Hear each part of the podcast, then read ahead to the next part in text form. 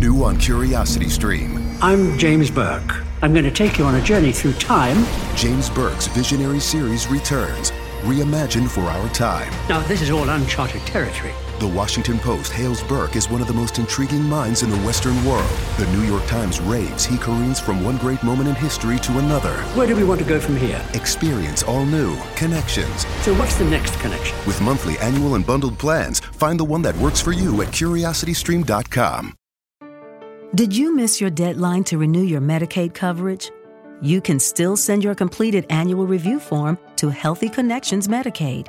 You may be assigned to another health plan but you can ask to come back to First Choice within 60 days of renewed Medicaid eligibility. It's your family. It's your choice. First Choice is the right choice. Renew and choose us. Visit selecthealthofsc.com slash renew to learn more. Welcome into the awesemo.com MMA strategy shows. We're here to get you ready for Saturday's UFC Vegas 56, an early card there in Las Vegas on Saturday, 10 a.m. Pacific time start, one o'clock for myself and Pete here on the East Coast with the prelims. Of course, we'll be here on Saturday for live before a lot. Of course, we are sponsored by Prize Picks. Talk about some of the props over at Prize Picks later on in the show. Of course, we have got a ton of fights to break down over the next hour. As always, I'm joined by the fighter Pete Rogers Jr. Good afternoon, Pete. How's it going, man? What's going on, brother? Um, you know, good card. Well, not good card. Lots of fights. Back to having fights. A good stretch of them. So I can't wait. So I'll give you a little uh, behind the scenes here. Me and Pete, uh, we were recording a show last night. You check over the Odd Shopper channel, the MMA Best Bets, and uh, neither one of us had looked at the DraftKings uh, salaries, FanDuel salaries, to do a show or not out. And Pete's like, "Hey, man, you, you want to look at Erin Blanchfield's salary?" Because he already knew. And I was like, Ooh, ooh, that is a pricey salary. It is, but man, it's it's reflective of her skill. It really is. Like she's yeah. so she's so talented. I have high hopes for her. Um, she might be like my Tom Aspinall for the women's MMA. Truthfully, like I, I really love Manon Fiorot, but I think that Blanchfield might have taken it. Yeah, I mean, you, you, talk about her ceiling is so high. We'll talk about her later on the show. Of course, uh, Damon Jackson got a new opponent earlier this week. A man coming off a title win LFA got a split decision 25 minute war and returning here in a month uh, later. So we'll talk about that as we do go on. But P, let's just get right into these fights. Heavyweight matchup: Alexander Volkov taking on Jairzinho Rozenstruik.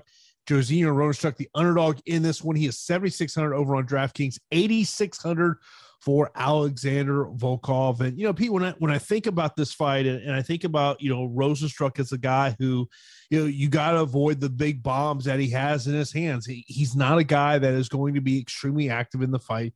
Where you got Volkov coming into this matchup, where if anyone saw the article, it's over at UFC.com. He talked about how he changed up how he prepared for this matchup. He went to the mountains in Russia as opposed to training there in Moscow, finishing up his camp in LA at Black House. Uh, you know, to me, if you're Rozenstruik, and by the way, Rozenstruik uh, kind of alluded to the fact yesterday that he believes that Volkov will go the takedown route. Uh, I don't know about that one. I just don't see that one happen.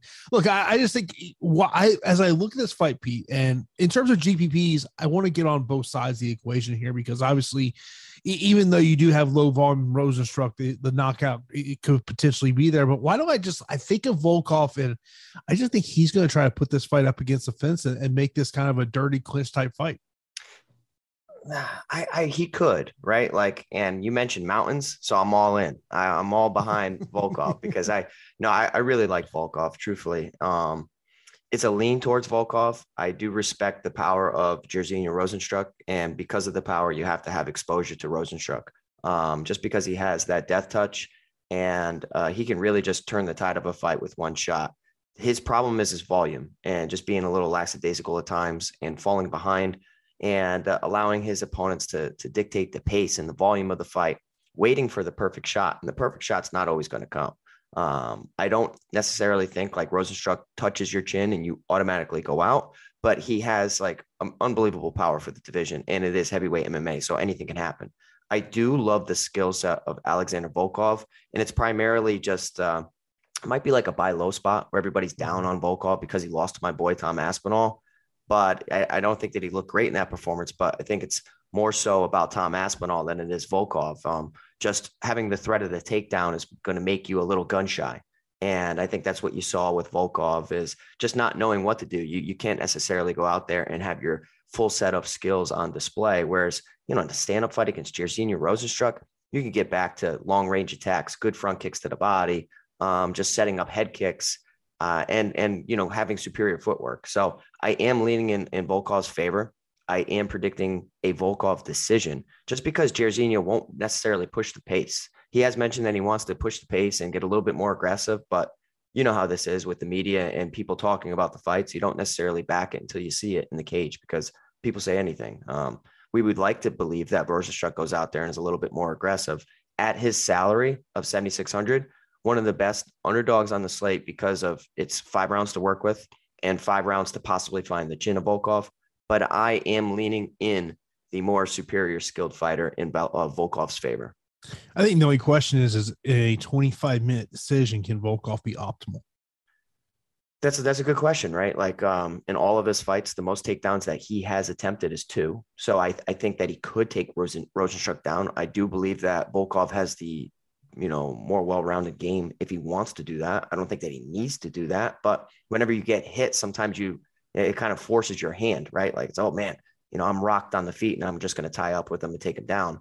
I do think that there is a possibility of uh, Volkov having a sneaky finish as well. Um, Jairzinho Rozenstruik on the kickboxing circuit is is great, great at being the hammer.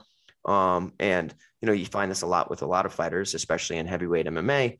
You know they're swinging small gloves, and you know he's been knocked out in the past, once against Francis Ngannou, once in his kickboxing career as well. So like I, I view Volkov striking like at the highest level. So I'm not counting out a, a Volkov, you know, finish, but I think the more likely scenario is Volkov coasting to a decisive win. Yeah, I mean, I, I prefer Volkov in this one, but I think in terms of when we're talking about a GPP aspect, I don't mind getting the Rozenstruik because of that knockout ability. Of course, give us a like and subscribe so you keep up with all of these shows we here have, have on Awesemo.com, DFS offers, giveaways, and so much more. Of course, once you're subscribed, be sure to hit that notification bell so you know when a show goes live on the channel. And of course, if you're not an Awesemo Plus member and you want to get a little peek what's behind the paywall, it says free premium tools and data are MLB player projections and MLB ownership projections. Of course, we also have you covered all day long at the MLB Live Before Lock later on today. And then, of course, we'll have you covered for tonight's NBA Finals Game One deeper dive starting at seven and Live Before Lock starting at 8 p.m. Now, the co main event of this fight card will be Dan Ige taking on uh, Evloev. Evloev, a massive betting favorite. This one, a four to one betting favorite. Uh, Dan Ige over a three to one betting underdog in this one. Of course, Dan Ige, 6,800 is a salary over on DraftKings for Evloev, 9,400. Uh, Pete, let me just put it to you like this. If Chan Sung Jung can get three takedowns against Dan Ige, how many can Evloev get? I hate that narrative. I truthfully hate that narrative. And the reason I hate that is because, like, Chan Sung Jung, like, when, when a fight is, when you're going up against a striker in Chan Sung Jung, who I think has an underrated ground game, um, you know, sneaky submission ability, I, MMA MMA math like that doesn't necessarily work. Um, I think you can get caught off guard by by having somebody pull out takedowns when you're not expecting it, and I think that's what happened in the Chan Sung Jung fight. I do think that Evloev can get takedowns in this fight for sure. I, I like Dan Ige, and I really wanted to back him here in this situation because like Dan Ige is my guy. I, I really like him. He has good boxing solid jujitsu, like really good jujitsu actually, but it's the wrestling defense where yeah, he he can get controlled on the mat. So I understand what you're saying.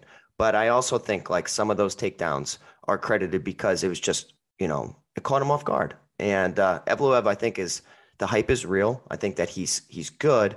I don't necessarily think that he's like the next big thing, but I think that he's very solid, comes from a good camp. Same with Dan Ige, though, coming from a good camp in Extreme Couture. So I'm interested to see the clash here. I don't like the odds, truthfully. Like I think it's far too wide, and I think I could actually make this a much more competitive fight than than the odds suggest. So like, I think everybody might might want to back Evloev here this week, and I understand it because against the against Hakeem da, uh, he went nine of thirteen in the takedown department and scored 138, which completely just killed the slate. He went four of 11 against Enrique Barzola, which, you know, Enrique Barzola is a talented uh, wrestler in his own right. Five of 16 against Seungwoo Choi, scored 110. I think that there's plenty of options out there, and Ige can make this competitive. And, you know, if he threatens with a guillotine, similar to how Nick Lentz did, maybe uh, Evloev is a little bit more wise to the takedown. So I'm back in Evloev, but I, I think that Ige needs some some more respect here. I mean, look, Ige for the most part has primarily fought against strikers in the UFC. Now, I will counter that with Mirsad Bektic had three takedowns against him back in the day. So I think that's something to thought there. You know, listen to Dan Ige and his chat with the media yesterday. Kind of the the things that really stuck out to me was uh, he went uh, he spent a, a, month with Justin Gaethje in, Colorado, yeah. and uh, Gaethje was talking to about his mindset against Gavin Tucker, and uh, basically the line was Justin Gaethje says didn't you want to f him up all all, all hours of the day? And, and, like like that to me is like the perfect Justin Gaethje quote. You know, yeah. like we think Justin Gaethje, that's what you think of, but like Pete, that's like a mindset you got to have though. Yeah, I mean, but then Dan Ige, following that visit with Gaethje, went and uh, and, and trained with Henry Cejudo, and you're talking about two opposite ends of the spectrum. You're talking about a guy who who has such a calculated mindset and thinks about the probability of winning, and Justin Gaethje going there just kind of like that just scrap mentality. So yeah, I think it's a blend of both.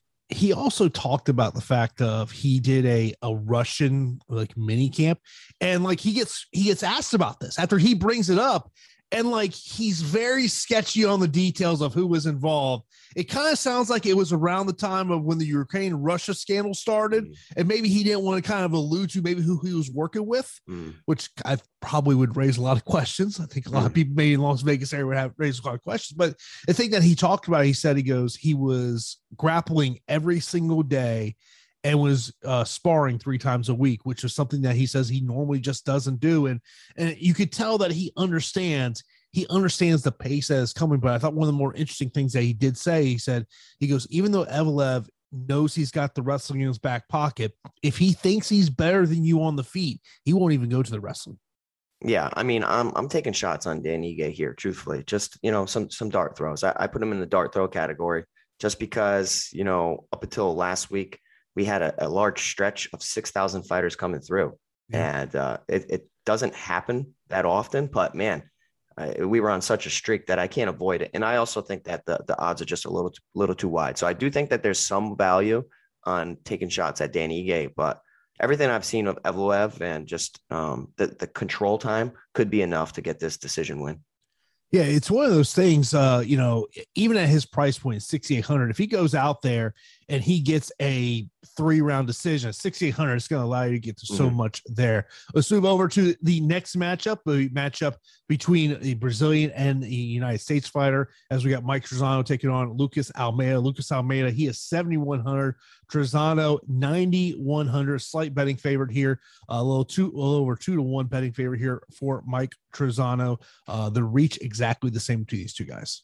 Yeah, I mean, I think that you know Almeida is going to open some eyes this weekend just because of how aggressive he is and how talented he is on the feet, and typically a prolific uh, finisher. This is a massive step up in competition against Michael Trizano, though. If I'm being for real, um, I, I, think that Michael Trizano, you know, being the Ultimate Fighter winner, um, hasn't necessarily showcased all of his skills inside the octagon, and it's largely due to his low output. His low volume is somewhat where it's like it's lackadaisical and, and we sit there and we're like, okay, well, he fell behind significantly against Hakeem Dawodu. Uh, but, he, but he does have a nice victory of uh, Klein, which which definitely has aged well. Um, I will say that I listened to Trizano talk about how he wants to find a finish, which I found interesting, similar to how like Katlyn Chookagian wants to find a finish.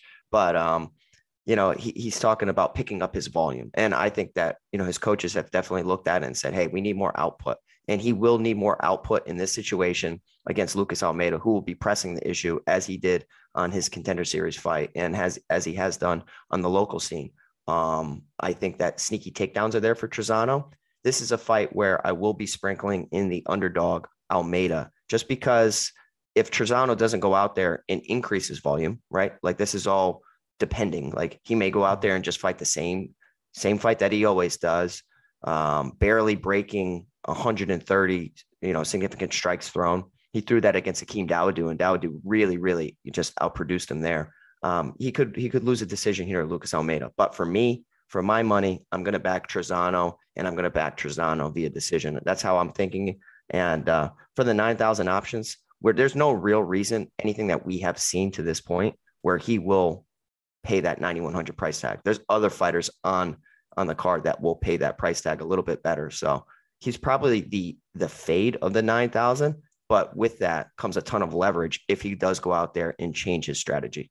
That's something I talk about every single week. Is when you're an Awesemo Plus member, you get access to our ownership projections. One of the things I'm always looking at is who are those 9,000 options that are just not getting a high ownership. And that's something you have to always look forward to. And of course, if you want to get access to all the great Awesemo Plus tools and content we have out there for nearly every DFS sport, you got to sign up for an Plus Platinum Pass. Of course, this gives you full access to all the premium content tools on awesemo.com, including player projections, ownership projections, lineup builder, our premium Discord channel, and so much more. And if you're a new user of Awesemo Plus Platinum, we've got a great offer for you today. As you can save 50% off your first month of Awesemo Plus Platinum. All you have to do is click the link in the video description below to activate this offer, or you can head over to our join page and use the promo code MMA Strategy Show. That's all caps, one word, MMA Strategy Show for 50% off your first month of Awesemo Plus Platinum. Again, this is for new users only.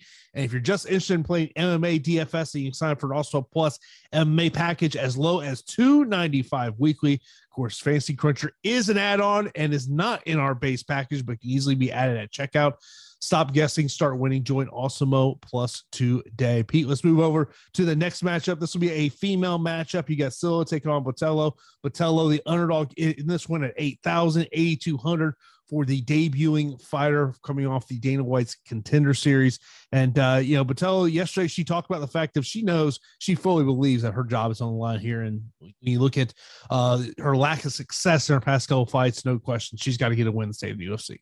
Yeah, I mean, women's MMA this week is something outside of the Blanchfield fight where I'm um torn and I'm not necessarily interested, just because it, it's so much volatility and unknowns and wide range of outcomes and all that stuff that we're not sure of what can happen here. So, uh, Silva uh, in Dana White's Contender Series, uh, powerful wrestling, powerful wrestling, questionable gas tank, um, solid submission skills. Uh, Poliana Botelho, good striking, eh in the in the wrestling department and uh, jujitsu. She's kind of she's all right. Um, my issue is just the cardio of her as well. So you have two fighters with poor cardio. Um, you have Botelho who has a stronger strength of schedule, and mainly just because she's fought under the UFC banner. Um, she's fought Luana Carolina, Jillian Robertson, Cynthia Calvillo. Uh, Mueller, Condo, and Gonzalez are not necessarily UFC level, but it's still experience under the lights of the UFC.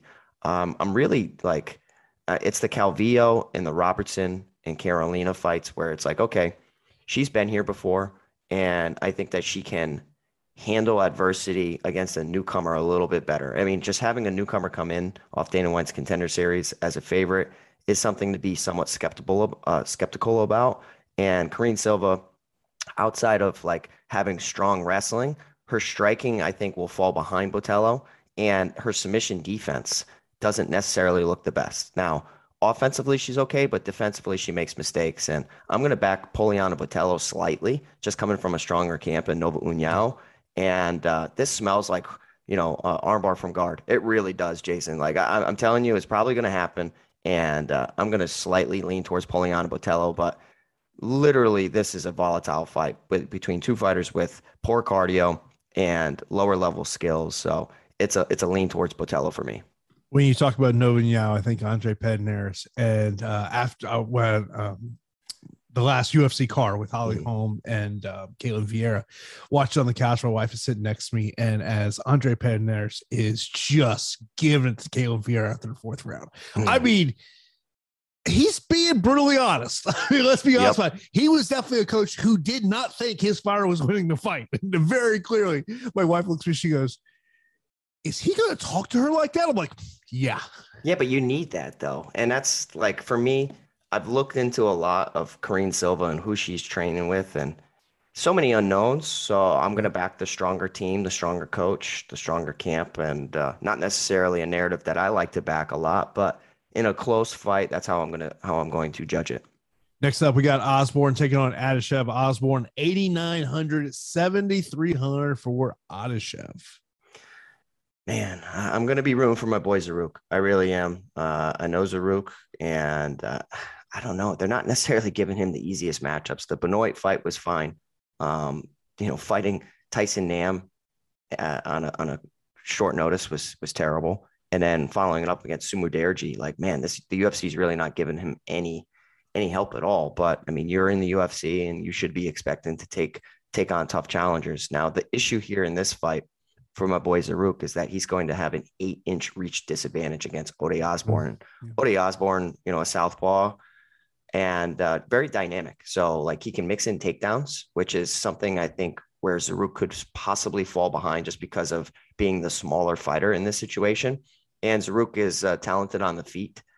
I am worried about just the length of Osbourne. So um, I'm going to personally be back, like, you know, rooting for my buddy. But I do th- think that Ode Osbourne has some of the best, like, sneaky potential on the slate given his salary. So he, he's sitting there at 8,900. Um, but he has some decent round one percentage. And, uh, you know, anything similar to the Jerome Rivera fight could happen here.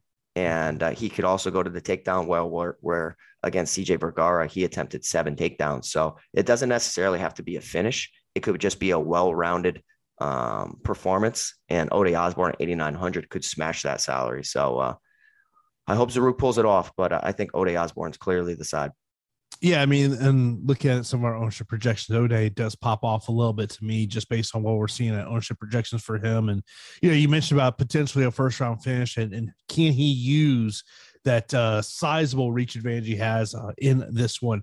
Next up, we got a matchup that uh, I think it, the more to talk about this fight probably has been about what's going on with Askar um, what has been going on outside of uh, the actual in competition with him. He, of course, he's taking on Alonzo Menifield, Menifield 8700, Askar 7500. If you don't know what I'm talking about, just go over to Sherdog and they wrote a piece basically about the fact of uh, his team was basically trying to inflate his record.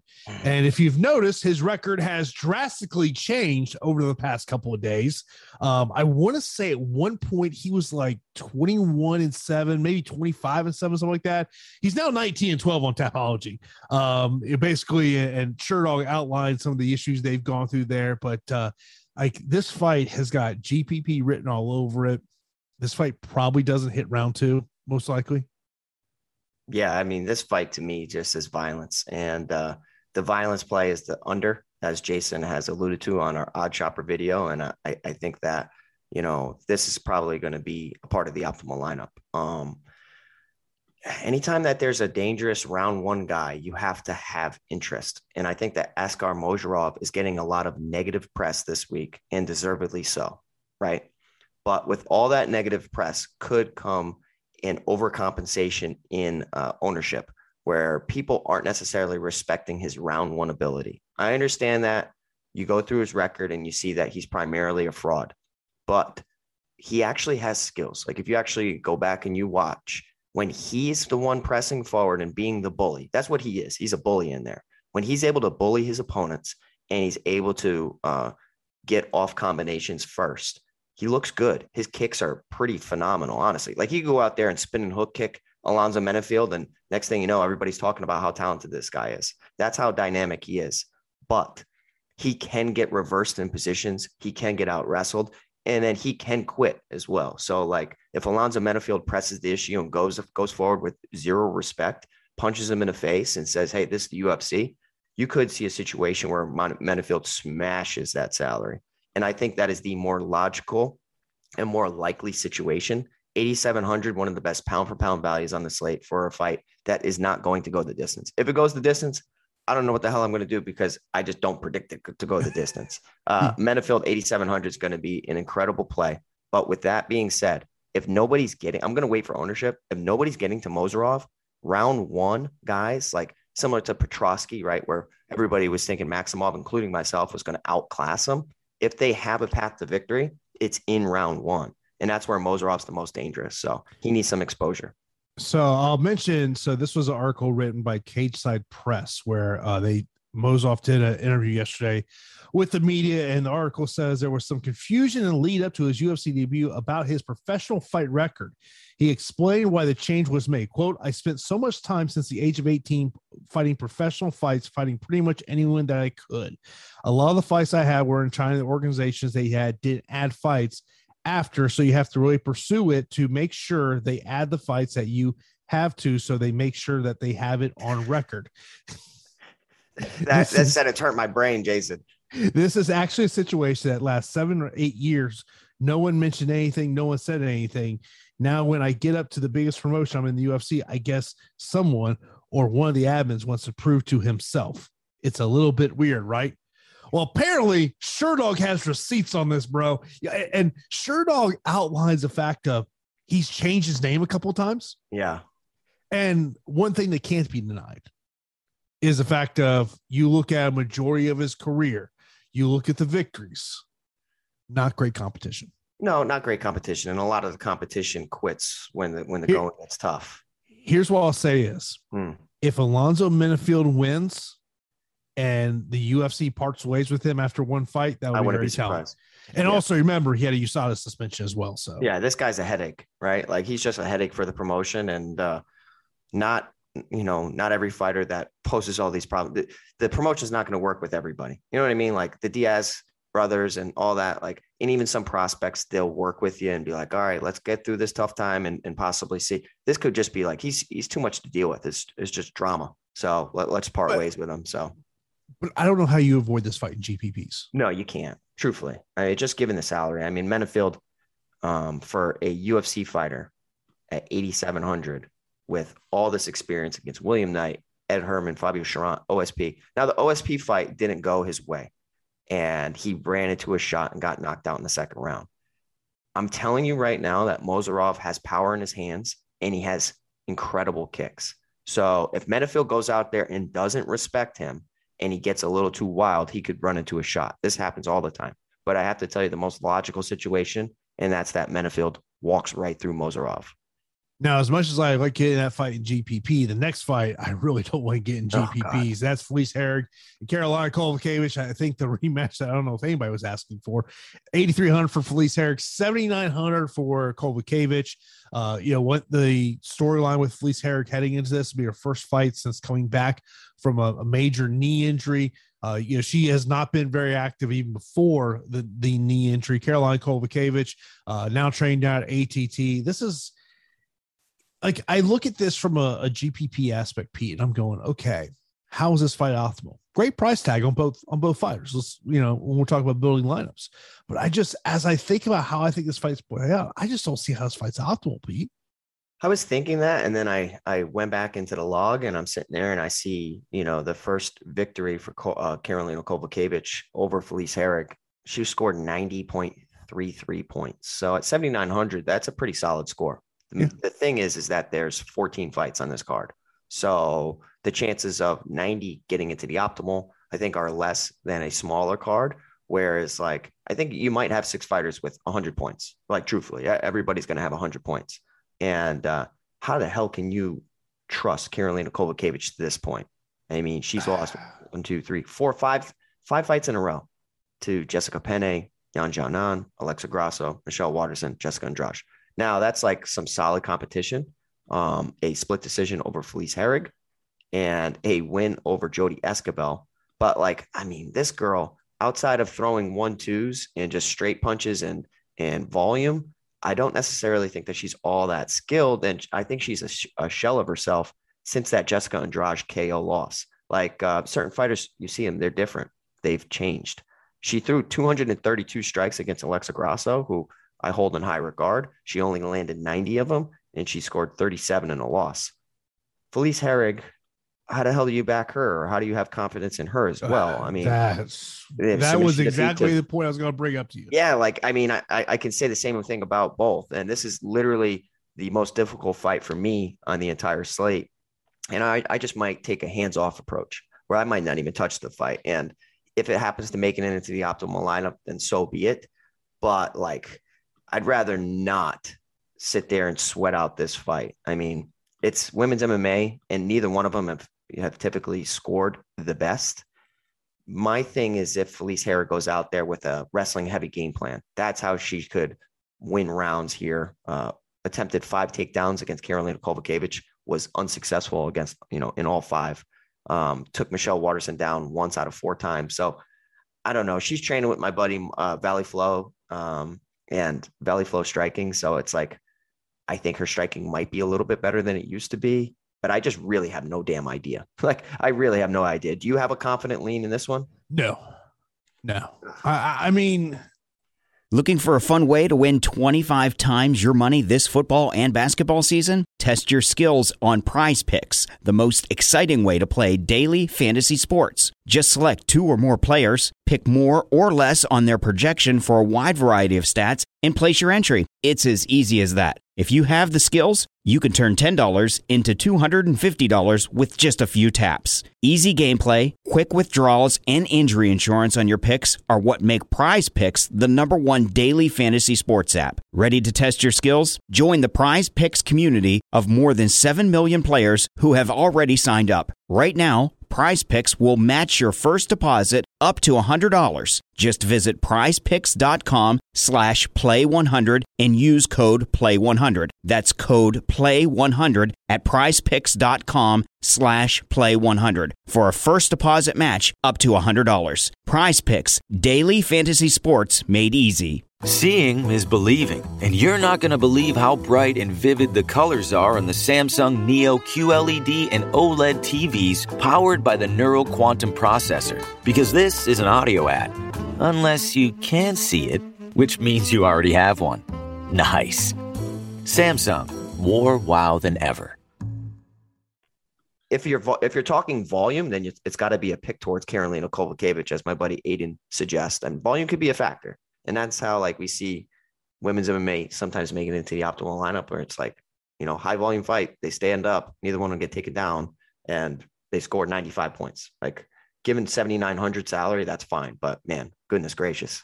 Yeah, I mean, look, I, I, think this is a fight that I would probably be more interested in looking at some of the props over at prize picks. Uh, mm-hmm. you know, like Felice Herrig, her number is 70 and a half. Significant strikes me. I think that's something to, to look at over there. Of course, this show is sponsored by prize picks. Of course, over at prize picks, they'll match your first deposit up to $100. Be sure to use that promo code Awesemo. And of course, uh, you can use all the prop tools we have over awesemo.com, help build your lineups. And uh, hopefully, uh, you you got on these props a earlier in the week. Those Alonzo Menifield props that aren't there right now. Uh, hopefully you got on those props, but I'll tell you a, fight time prop that I do like. I like the over 19 on Alexander Volkov here in terms of fight time.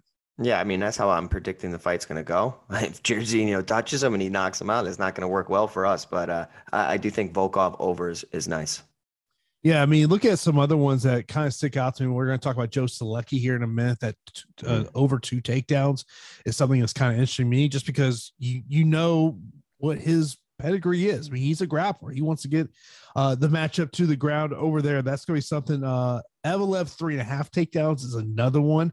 Um, if that number got to three, I'd really like the over. I don't think it's going to get the three. I think it's I think that's a good one. Honestly, I think that's a sneaky good one because Dan Ige is going to be talented enough to work back to his feet and could get taken down again. And It's not like he has a Nick Lentz guillotine to necessarily threaten with. Um, so I, I actually like the over on that, truthfully. And and if your mindset is like me thinking that we're going to see five rounds in the main event, I like the over on total strikes land for Alexander Volkov which is 79 and a half. If that thing goes 25 minutes, I would be shocked he doesn't get at least 80 significant strikes. Yeah, he might throw 50 front kicks. So uh, I think that's a that's a good number to target.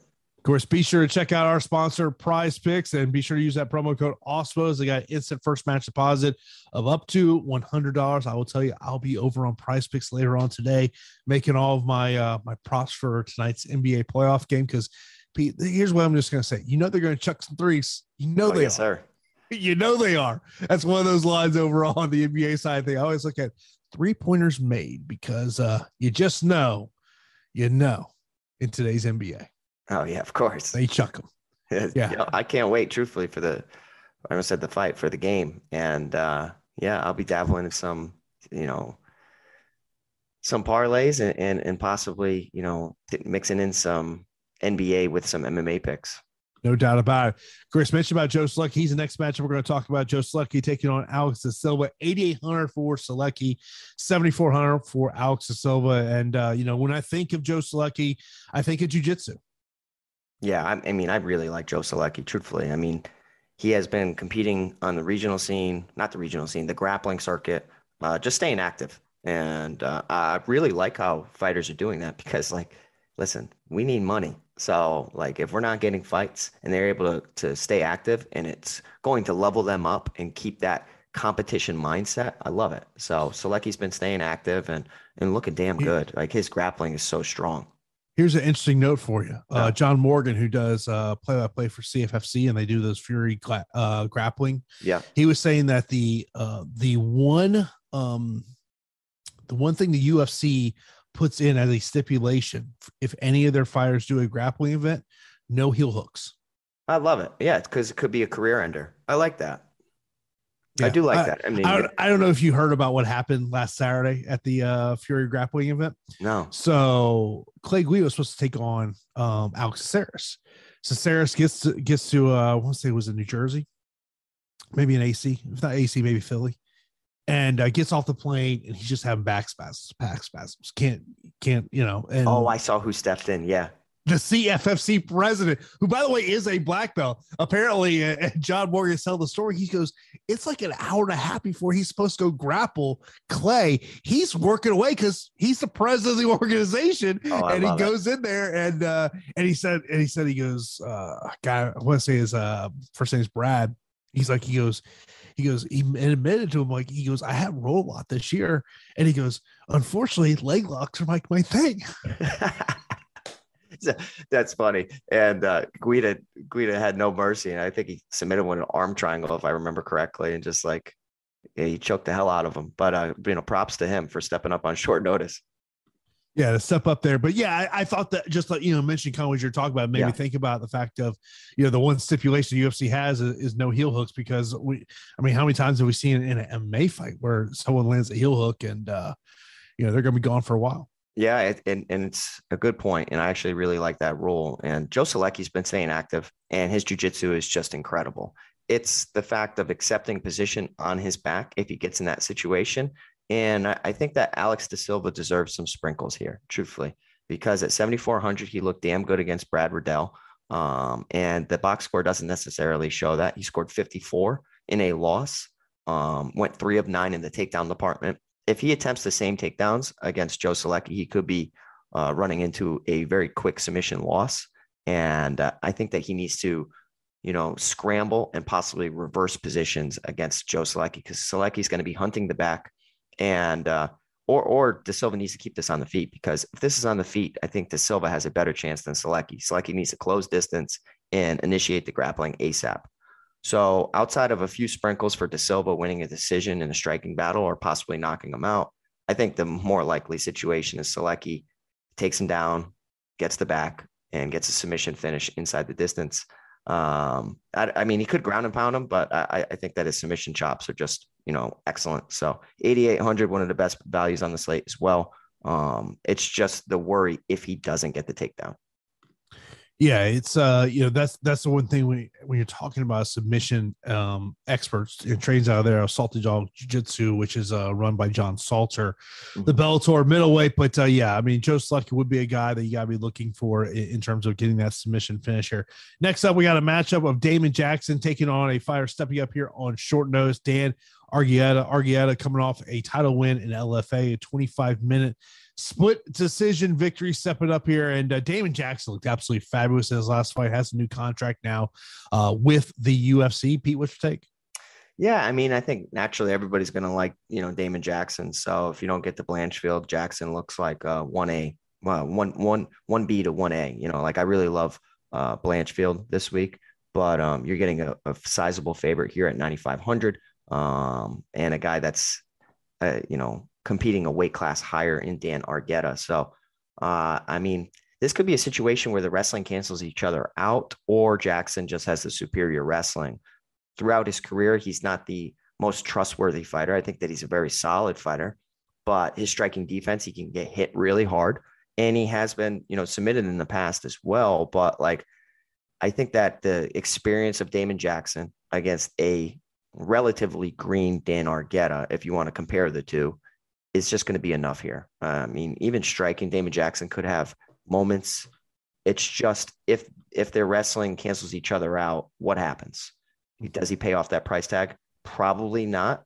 So like I still like Damon Jackson, but this is like there's another 9,000 fire I can't wait to talk about that I really want to get exposure to. So it's a Damon Jackson win for me. Like Dan Argueta landing takedowns against Jackson is just silly because like you do that, you're going to get the Mirsad Bektic treatment where you're going to get submitted. And Bektic is a fantastic talent, but uh, you know, getting submitted late against Damon Jackson just proves how live he always is to uh, to pull off a, a a victory from the jaws of defeat and Fortis is one of those gyms that we do like to back there, what they've been doing there. Uh, of course, under Sayif Saud there. Next up, we got a matchup of Stolze and St. Denis. 7,700 for Stolze, 8,500 for St. Denis. Pete, which take? I'll tell you what, St. Denis is a very, very, very tough fighter. He's so tough. And uh, the fight should have been stopped a lot earlier than it was in his debut. But granted, it was against a massive step up of competition and he was super aggressive with uh, you know in the takedown department, just hunting takedowns, takedowns, takedowns. But he ate a lot of punches with his face, and um, you know his striking defense was completely non-existent. So he went two of fourteen in the takedown department, but his lack of control time is what allowed uh, Zaleski dos Santos back to his feet, and dos Santos just punished him everywhere throughout the fight. So this is an interesting spot where we have Stolze, a guy who I thought was going to, um, I thought that he was going to, you know, look better in the UFC. Mm-hmm. And he, granted, it's he's had some tough competition, um, going up against uh, Khamzat Emeev and uh, Jared Gooden, two tough fighters. But I don't think his performances necessarily reflect how talented he is. Um, I'm expecting Stolze just to be a little bit better for 15 minutes. Saint Denis is a very dangerous round one type of guy. Goes out mm-hmm. there, hunts finishes in the, in the submission department. But Stolze sprawl and brawl mentality and uh, showcasing coming from a stronger camp in Syndicate MMA is why I'm leaning in his direction at 7,700. And I think everybody could be on the onto this where Saint Denis just took too much punishment. So how does he look in his return fight? He could literally just get lit up and possibly finished, or you know, that questionable gas tank, despite the toughness, just, you know, makes Stolze one of the best underdogs on the slate. But it's not necessarily a confident play because St. Denis takes you down and, and, you know, over and over and over, you don't have a chance to necessarily win the fight.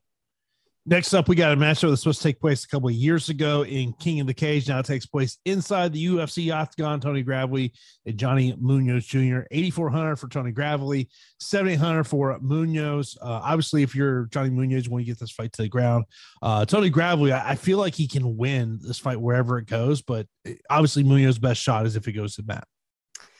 Yeah, I mean, I really like Gravely, and I know that you really like Gravely but I think we might be split on the pick this week. Truthfully, I, I think that I might be taking some shots on Johnny Munoz, um, just because of his submission ability.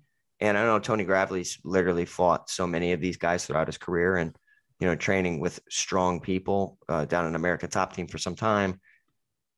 You know, you're dealing with those talented submission artists every single day. And he mm-hmm. went 11 of 15 in the takedown department against Saimon Oliveira it's just a lean towards Oliveira for me. I mean, uh, it's a lean towards Johnny Munoz for me because uh, I, I, don't know. I'm not too confident in too many underdogs, and I do think the the grappling can somewhat negate each other. I think the kicks of Johnny Munoz are are a sneaky little a part of his game, um, and I, I just think that as the going gets tough and Gravely is met with some resistance on some of these takedowns, he could fall into a submission you know, the better minute winner and the better fighter overall, 15 minutes is Tony Gravely, but it doesn't necessarily mean that Johnny Munoz is a bad play at 7,800. Yeah. So I'm back in, I'm back in Johnny Munoz. Yeah, look, we talk about it every week. You know, one punch, one takedown, one kick can ultimately change everything. I mean, like to me, if you tell me this fight plays on the feet, I think it's Tony Gravely's fight to lose. Mm-hmm. If the fight goes to the ground, that's where it does become more interesting.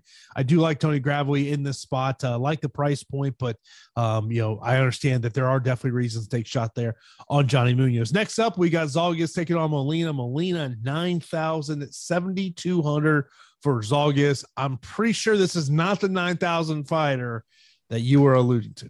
No, and you know, you and I talked about this yesterday of how like I really like Jeff Molina, but it comes down to strength of schedule. So like Molina's look great, but you know he he was losing large parts uh, parts of that uh, Aoriqileng fight, but also like Daniel Lacerda, it looks like a, a you know a true bust. Like Lacerda going out there and getting submitted pretty quickly to bad Figueiredo, just like I don't know, it kind of doesn't reinforce my feelings of Jeff Molina. It's kind of like, well, I don't think Lacerda was all that talented to begin with, and despite the fluffy record, I think that there's holes in it. Um, Molina finds himself in bad grappling situations throughout, and Zhalgas Zhumagulov has literally fought talented, talented fighters.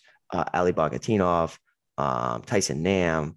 I mean, like crazy fighters, and has wins over them in the regional scene. In the UFC, he has an ugly box score.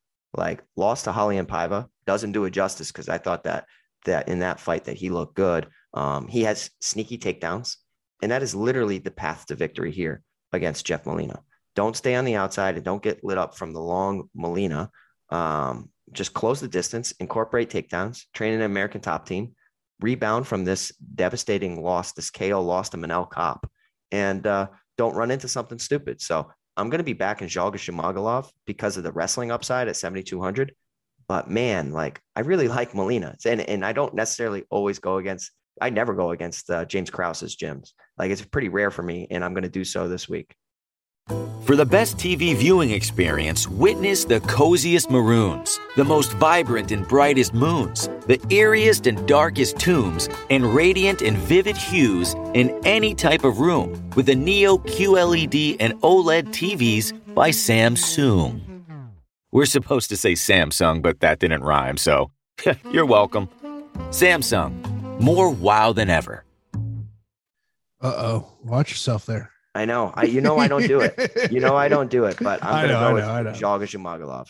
Yeah, no question about it. Of course, one of the things that Pete and I love to see after the fights are over are those winning screenshots. Or we want to see you go into the Awesemo Hall of Fame this week. Of course, all you got to be doing is rocking that Awesemo avatar on your DFS profile where you finish in the top three of a contest of over 5,000 contestants.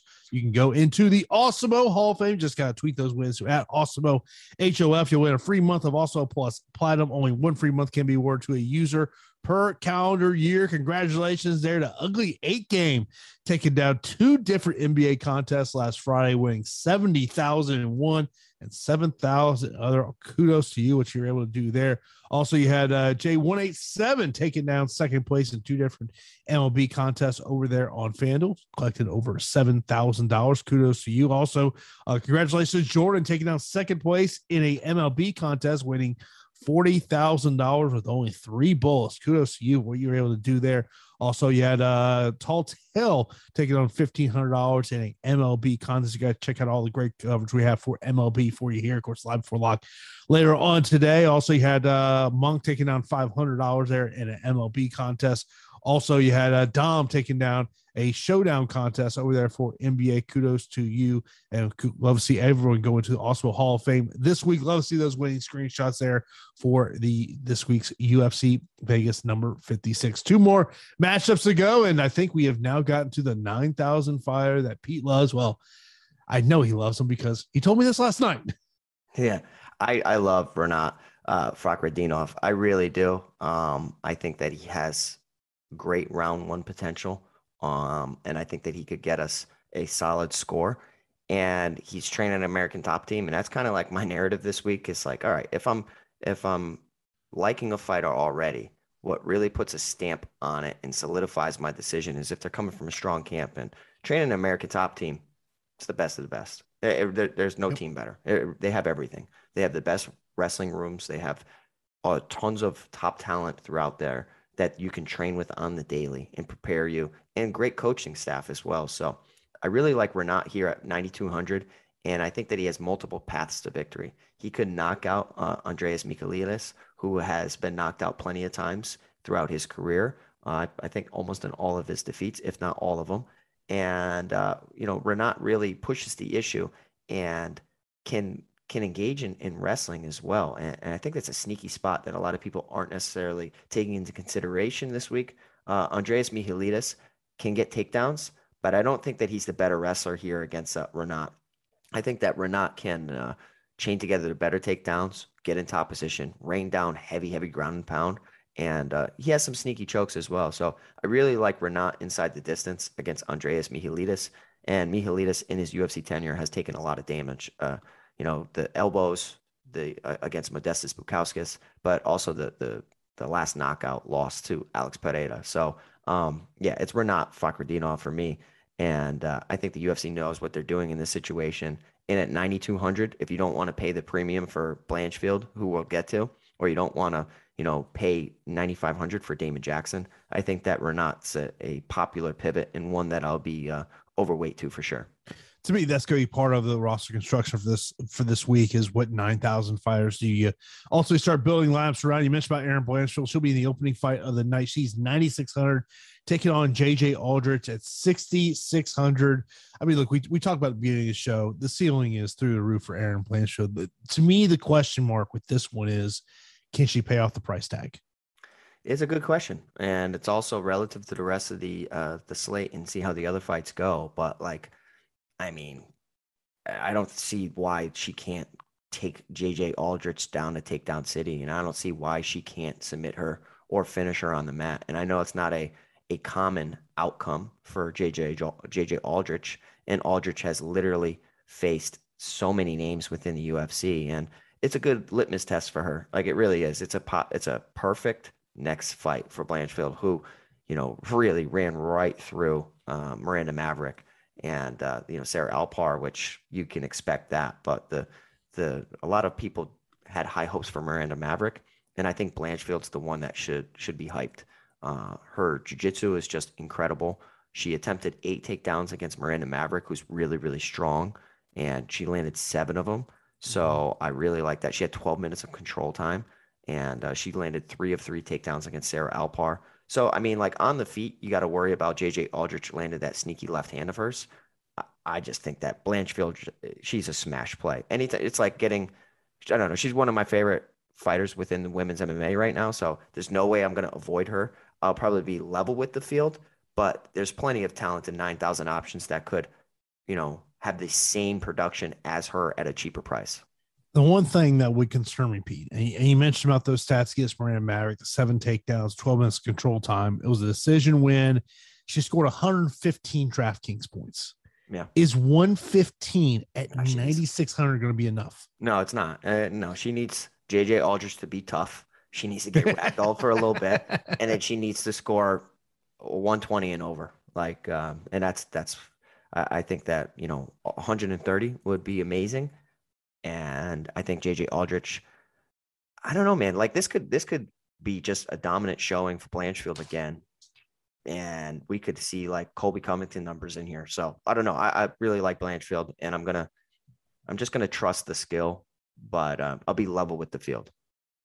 Let's get into our straight up fight picks before we get into Sam's super chat. Uh, main event Volkov and Rozenstruik. I will take Alexander Volkov. Yeah, Volkov for me. Uh, co-main event, I'll go Evloev. I want to pick Ige, but I'm going Evloev. Uh, give me Trizano against Almeida. Trizano. Uh, next one is just a coin flip for me. Um, God, I'll go Botelho, but don't feel good about it. I'm going Botelho, but I hate it. Uh, I'll go Ode Osbourne against Adashev. Yeah, I'm gonna say Ode Osbourne, but I'll be rooting for my buddy. I'll go uh, Alonzo Menifield. Menifield. This one's terrible. This one's terrible. oh man. Uh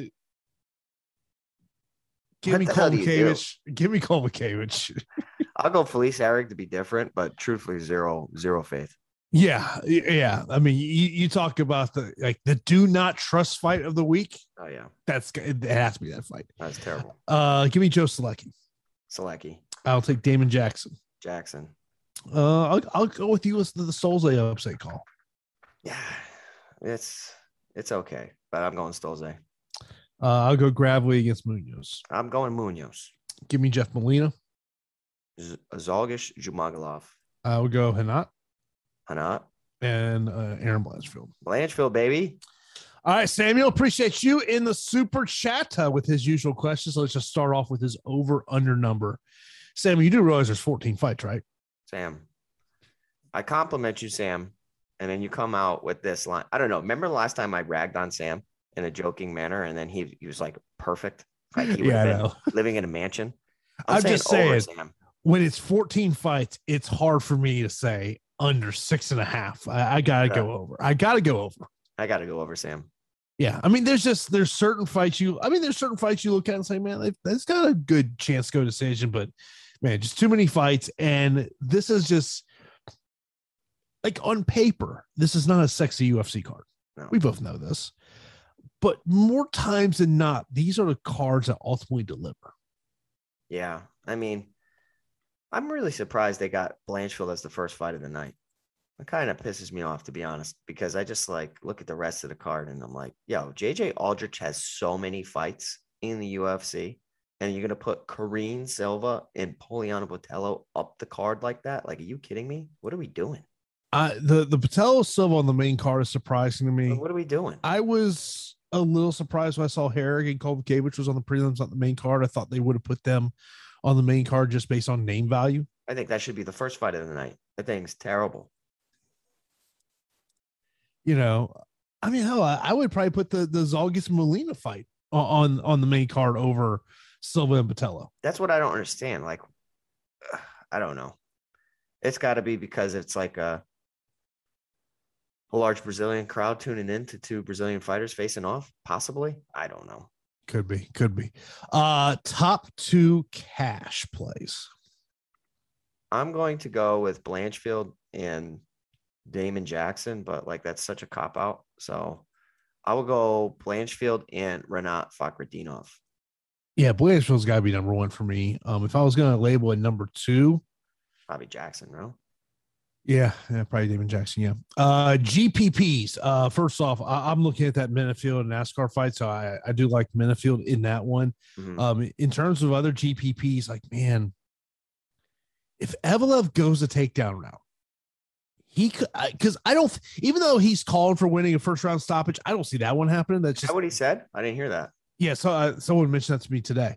Um, he's I mean, look, Ige's a tough dude. I mean, you just look at the guys he's gone against. Um, he Evloev has a chance to be a slate breaker with just, you know, say he gets two takedowns per round. There's six takedowns right there. We're at Yeah. 30 points. Yeah. Yeah. I mean, I just don't see him finishing Ige. I mean, he could, but so like for for GPPs, kind of to piggyback for uh, Sam's question, do you view Volkov and Rozenstruik as a priority this week? No. I don't either. There's so many fights. I'm gonna get to it, but I don't think like taking a, an aggressive stance is Yeah, I- necessary.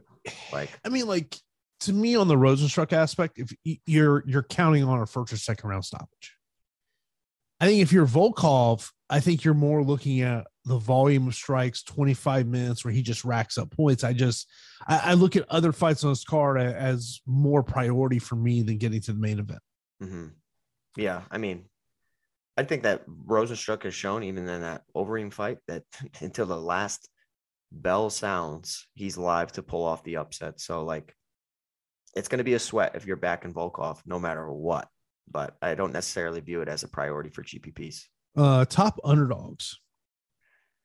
Oh God. I mean, for me, I think uh, Zhumagulov, despite not showing his skill in the UFC, strong camp, wrestling upside.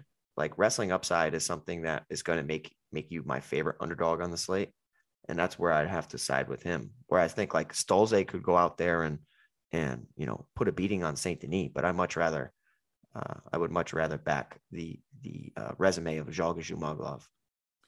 Uh top uh favorite inside the distance for me. I'm looking at that Menifield fight. Yeah, it's a good one. I mean, you mentioned that. I really like um Renat Fakhretdinov too. I think it's sneaky. In terms of uh leverage place, it's a guy that's not known for finishes, Trizano. Yeah. He, he's talked about it in the media. So like it all comes down to A, this is our first look Saturday when we when we see the weigh-ins tomorrow and you know we can kind of recalibrate and see what we like if there's any changes. But like I mean, I I don't know. I, I'm gonna think that the same thing's gonna happen. Giordano wins a close decision. Dart throw to me, I would throw out Dan Ige. Even though I don't like him to win the fight, but I just think price point, you know, even if it's a, you know, he goes out there and gets you 70 points. I mean, at, at that price tag, it's going to allow you to get to a lot of things. You know, it is. I tell you, that was my initial build was putting Ige in there just to mess around and see who I could get to. And man, you could get to so many talented fighters. In terms of uh, top optimal plays, I, everyone I've mentioned the Menifield fight. You know, the other fight that I'd mention, I think, is a top optimal play Osbourne and Adashev. I agree with that. I agree yeah. with that. I mean, like Osbourne's cardio is is questionable, but his skills and his round one and two finishing potential for the division, for a division not necessarily known for finishes, is uh, pretty crazy. So he could be one of the sneakiest on the slate. And you know, credit to my buddy Zarrukh, like over 15 minutes, he can put together a good game plan of just like picking up the volume and making Osbourne tire. So I'll be getting shares of my buddy, and you know, mainly because I hope that he pulls it off you know, the ultimate question of that fight is can he overcome that reach disadvantage that he has in, in, the matchup? That that to me is what it comes down to. I think it might be too tough. Yeah. Of course, I uh, appreciate everyone tuning in for the awesemo.com MMA strategy show. Of course, uh, be sure to give this video a thumbs up. That does help us out a lot as well. Of course, just subscribe to Awesemo. Be sure to do that. Hit that notification bell so you know when the show is live here on the channel. Of course, we got you covered starting six o'clock tonight. MLB live for lock. Then seven will be NBA deeper dive. And then just shortly after eight o'clock, it will be NBA live before lock. Get you ready for game one of the NBA finals. We'll be back on Saturday noon Eastern time for live before lock. Hopefully, everyone has a great Thursday. We will talk to you on Saturday for during live before lock. Have a good day, everybody. Looking for a fun way to win up to 25 times your money this football season? Test your skills on prize picks, the most exciting way to play daily fantasy sports. Just select two or more players, pick more or less on their projection for a wide variety of statistics, and place your entry. It's as easy as that. If you have the skills, you can turn $10 into $250 with just a few taps. Easy gameplay, quick withdrawals, and an enormous selection of players and stat options are what make Prize Picks the number one daily fantasy sports app. Ready to test your skills? Join the Prize Picks community of more than 7 million football fans who have already signed up. Right now, Prize Picks will match your first deposit up to $100. Just visit prizepicks.com slash get100 and use code GET100. That's code GET100 at prizepicks.com slash GET100 for a first deposit match up to $100. Prize Picks, daily fantasy sports made easy. Lucky Land Casino asking people what's the weirdest place you've gotten lucky? Lucky? In line at the deli, I guess? Aha, in my dentist's office.